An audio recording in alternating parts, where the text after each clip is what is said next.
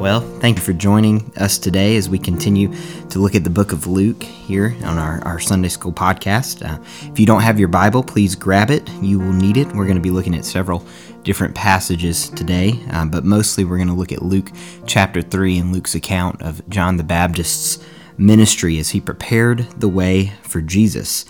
Um, now, to understand the significance of John's ministry, we need to look back at the book of Isaiah. So grab your Bible, go ahead and flip back or flip open to Isaiah chapter 40. Um, now, I was privileged to uh, teach Isaiah 40 in our study of Isaiah last October, and um, as I remembered that, I was reminded how the Bible is one story written over a thousand years, over a, a, even greater than a thousand year period, in 66 books, many different authors, but there's really one divine author that is telling one story the story of God's plan for redemption um, that glorifies Him. And um, it's amazing that we can look back in Scripture and see how it um, prophecy is fulfilled and um, Here's just another great example of that. So, Isaiah chapter 40, verse 1 Comfort, O comfort my people, says your God. Speak kindly to Jerusalem and call out to her that her warfare has ended, that her iniquity has been removed, that she has received of the Lord's hand double for all her sins. A voice is calling, Clear the way for the Lord in the wilderness. Make smooth in the desert a highway for our God. Let every valley be lifted up and every mountain and hill be made low, and let the rough ground become a plain, and the rugged terrain a broad valley.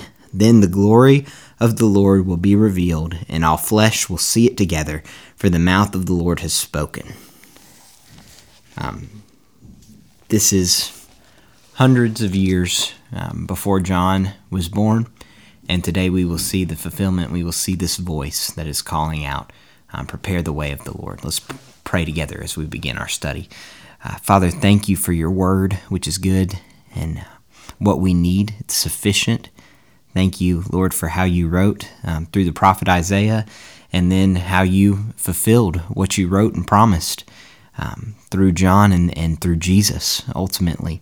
I thank you for your plan of redemption for the gospel today as we look at the gospel proclaimed through John the Baptist, Lord. Um, pray that you would by your Spirit, apply it to our lives, Lord, that we would be convicted and we would repent and turn in, in ways that we need to, Lord, and that we would be um, just stirred up and, and, called out to, to evangelize and, and, share this truth with the world. Uh, thank you for your word. Pray you would speak to us through it this morning. In Jesus' name, amen. Now turn in your Bible to Luke chapter 3. Now, Luke is citing this prophecy about John the Baptist as he writes about John's ministry.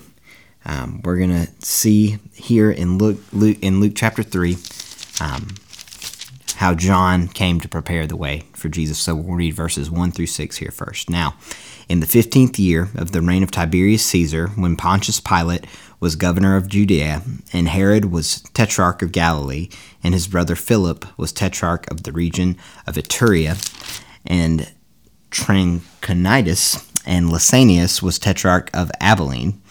In the high priesthood of Annas and Caiaphas, the word of God came to John, the son of Zacharias, in the wilderness. And he came into all the district around the Jordan, preaching a baptism of repentance for the forgiveness of sins as it is written in the book of the words of Isaiah the prophet, the voice of one crying in the wilderness, Make ready the way of the Lord, make his path straight. Every ravine will be filled, and every mountain and hill will be brought low.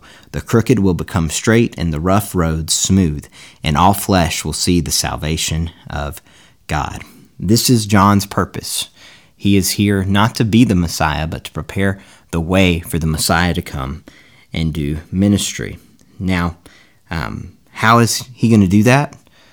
Very quickly, Luke gives us um, this is what John did. This is how he preached. This is how he was preparing the, the way. So let's read 7 through 18, and that's what we're going to break down and focus on today in our passage. But we'll read 7 through 18 and then we'll read the other gospel accounts of John's ministry, and then we'll come back and look at it. So, Luke chapter 3, verse 7. So he began saying to the crowds who were going out to be baptized by him, You brood of vipers, who warned you to flee from the wrath to come? Therefore, bear fruits in keeping with repentance, and do not begin to say to yourselves, We have Abraham for our father. For I say to you that from these stones God is able to raise up children to Abraham. Indeed, the axe is already laid at the root of the trees, so every tree that does not bear good fruit is cut down and thrown into the fire. And the crowds are questioning him, saying, Then what shall we do? And he would answer and say to them, The man who has two tunics is to share with him who has none, and he who has food is to do likewise. And some tax collectors also came to be baptized, and they said to him, Teacher, what shall we do? And he said to them, Collect no more than what you have been ordered to. Some soldiers were questioning him, saying, And what about us? What shall we do? And he said to them, Do not take money from anyone by force, or accuse anyone falsely, and be content with your wages. Now, while the people were in a state of expectation, and all were wondering in their hearts about John as to whether he was the Christ, John answered and said to them all, As for me, I baptize you with water, but one is coming who is mightier than I, and I am not fit to untie the thong of his sandals. He will baptize you with the Holy Spirit and fire. His winnowing fork is in his hand to thoroughly clear his threshing floor and to gather the wheat into his barn, but he will burn up the chaff with unquenchable fire. So, with many other exhortations, he preached the gospel to the people. So, this is Luke's account of, of part of John's ministry. Now let's look at, at Matthew chapter 3, um, verses 1 through 12, and we'll see Matthew's account. And, and I love when God's word, um, written by different people, similar um, stories, and the same historical account, um, and everything lines up so well. This is this is divine authorship um, at its best here. So John, I'm at Matthew chapter 3. Now in those days, John the Baptist came preaching in the wilderness of Judea, saying, Repent, for the kingdom of heaven is at hand. For this is the one referred to by Isaiah the prophet when he said, The voice of one crying in the wilderness, Make ready the way of the Lord, make his path straight. Now John himself had a garment of camel's hair, and a leather belt around his waist, and his food was locusts and wild honey. Then Jerusalem was going out to him, and all Judea and all the district around the Jordan, and they were being baptized by him in the Jordan River as they confessed their sins. But when he saw many of the Pharisees and Sadducees coming for baptism, he said to them, You brood of vipers, who warned you to flee from the wrath to come? Therefore, bear fruit in keeping with repentance. And do not suppose that you can say to yourselves, We have Abraham for our father. For I say to you that from these stones God is able to raise up children to Abraham. The axe is already laid at the root of the trees, therefore every tree that does not bear good fruit is cut down and thrown into the fire. As for me, I baptize you with water for repentance, but he who is coming after me is mightier than I, and I am not fit to remove his sandals. He will baptize you with the Holy Spirit and fire. His winnowing fork is in his hand, and he will thoroughly clear his threshing floor, and he will gather his wheat into the barn, but he will burn up the chaff with unquenchable fire. Now we get a little bit bigger picture of John, right? The camel hair and the locusts and wild honey. He is a um, prophet for sure. Uh, very different, different kind of man called to a different ministry by the Lord. And um, but God's word came to him in the wilderness, and, and he obeyed and, and preached the truth. Now let's see what what Mark has to say um, about John in Mark chapter one, uh, verses one through eight. Here, the beginning of the gospel of Jesus Christ, the Son of God. As it is written in Isaiah the prophet, Behold, I send my messenger ahead of you, who will prepare your way, the voice of one crying in the wilderness, Make ready the way of the Lord, make his paths straight. John the Baptist appeared in the wilderness, preaching a baptism of repentance for the forgiveness of sins, and all the country of Judea was going out to him, and all the people of Jerusalem, and they were being baptized by him in the Jordan River, confessing their sins. John was clothed with camel's hair, and wore a leather belt around his waist, and his diet was locusts and wild honey. And he was preaching and saying, After me one is coming who is mightier than I and I am not fit to stoop down and untie the thong of his sandals. I baptized you with water, but he will baptize you with the Holy Spirit. So this is, is John Mark's account of John the Baptist's ministry. Now let's look over at the disciple Jesus loved John um, in John chapter 1. Not John the Baptist, but, but the disciple John. As, as he wrote about John the Baptist. John chapter 1, verse 19 here. This is the testimony of John when the Jews sent to him priests and Levites from Jerusalem to ask him, Who are you? And he confessed and didn't, did not deny, but confessed, I am not the Christ. Then they asked him, What are you? What then? Are you Elijah? And he said, I am not. Are you the prophet? And he answered, No. Then they said to him, Who are you? so that we may give an answer to those who sent us. What do you say about yourself? He said, I am a voice of one crying in the wilderness, Make straight the way of the Lord, as Isaiah the prophet said. Now they had been sent from the Pharisees. They asked him and said to him, Why then are you baptizing, if you are not the Christ, nor Elijah, nor the prophet? And John answered them, saying, I baptize in water, but among you stands one whom you do not know.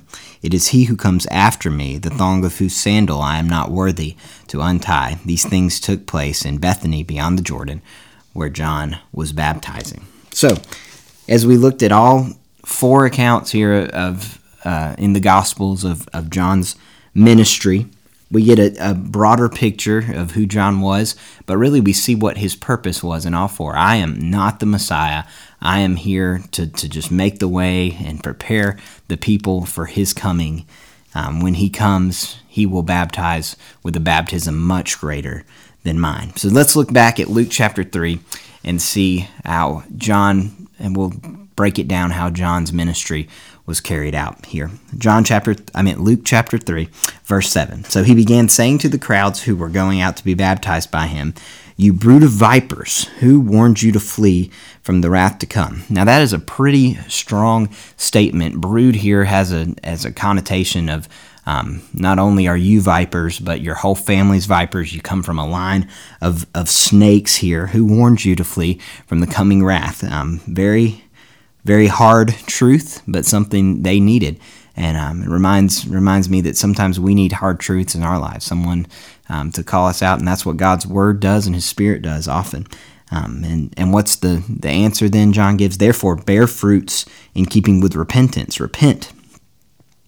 And don't be proud, is what he says here. Verse 8 Don't begin to say to yourselves, We have Abraham for our father. For I say to you that from those stones, from these stones, God is able to raise up children to Abraham.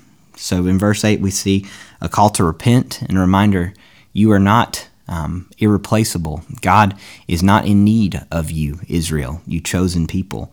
And um, He is not in need of, need of us either. Let's remember our place and, and repent. Um, Indeed, this is the warning here. The axe is already laid at the root of the tree, so every tree that does not bear good fruit is cut down and thrown into the fire. Now, this is a, a pretty strong statement, pretty strong warning, um, but it's what the people needed. And then we see here in verse 10 the people's response.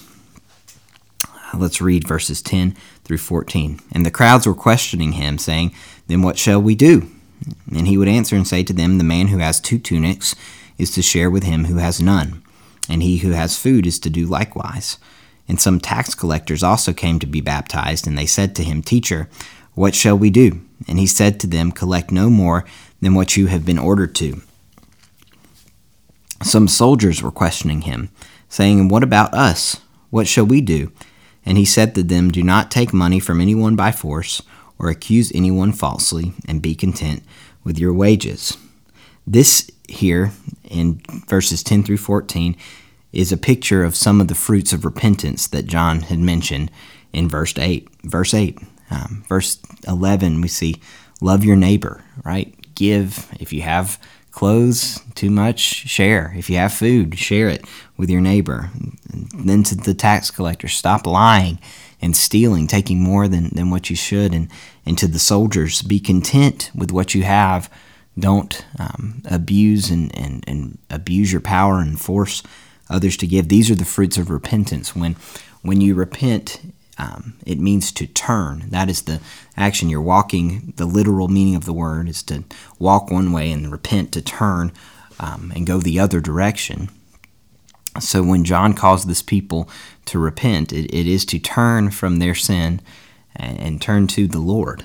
Um, now, this is a, a different message than what the, the people have been hearing from the Pharisees. It is um, work harder. Please continue to, to follow every law that we give and, and um, strive for perfection. And this is not um, what we see as um, all throughout Scripture of the people of, of faith who follow the Lord. They were pretty messed up. They were not perfect. Um, think back to Abraham. Think through um, Sarah and, and David is probably the biggest example here. Um, a man who was an adulterous um, murderer, um, but a man after God's own heart. Why? Because he repented.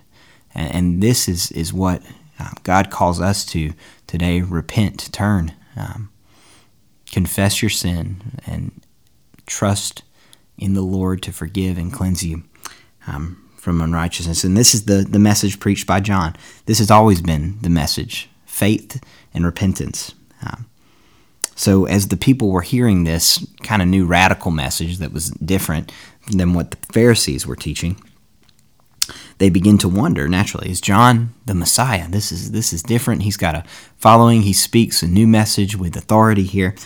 Um, now, verse 15, um, we see they're wondering there. Now, while the people were in a state of expectation and all were wondering in their hearts about John as to whether he was the Christ, John answered and said to them all, As for me, I baptize you, you with water, but one who is come, one is coming who is mightier than I, and I am not fit to untie the thong of his sandals.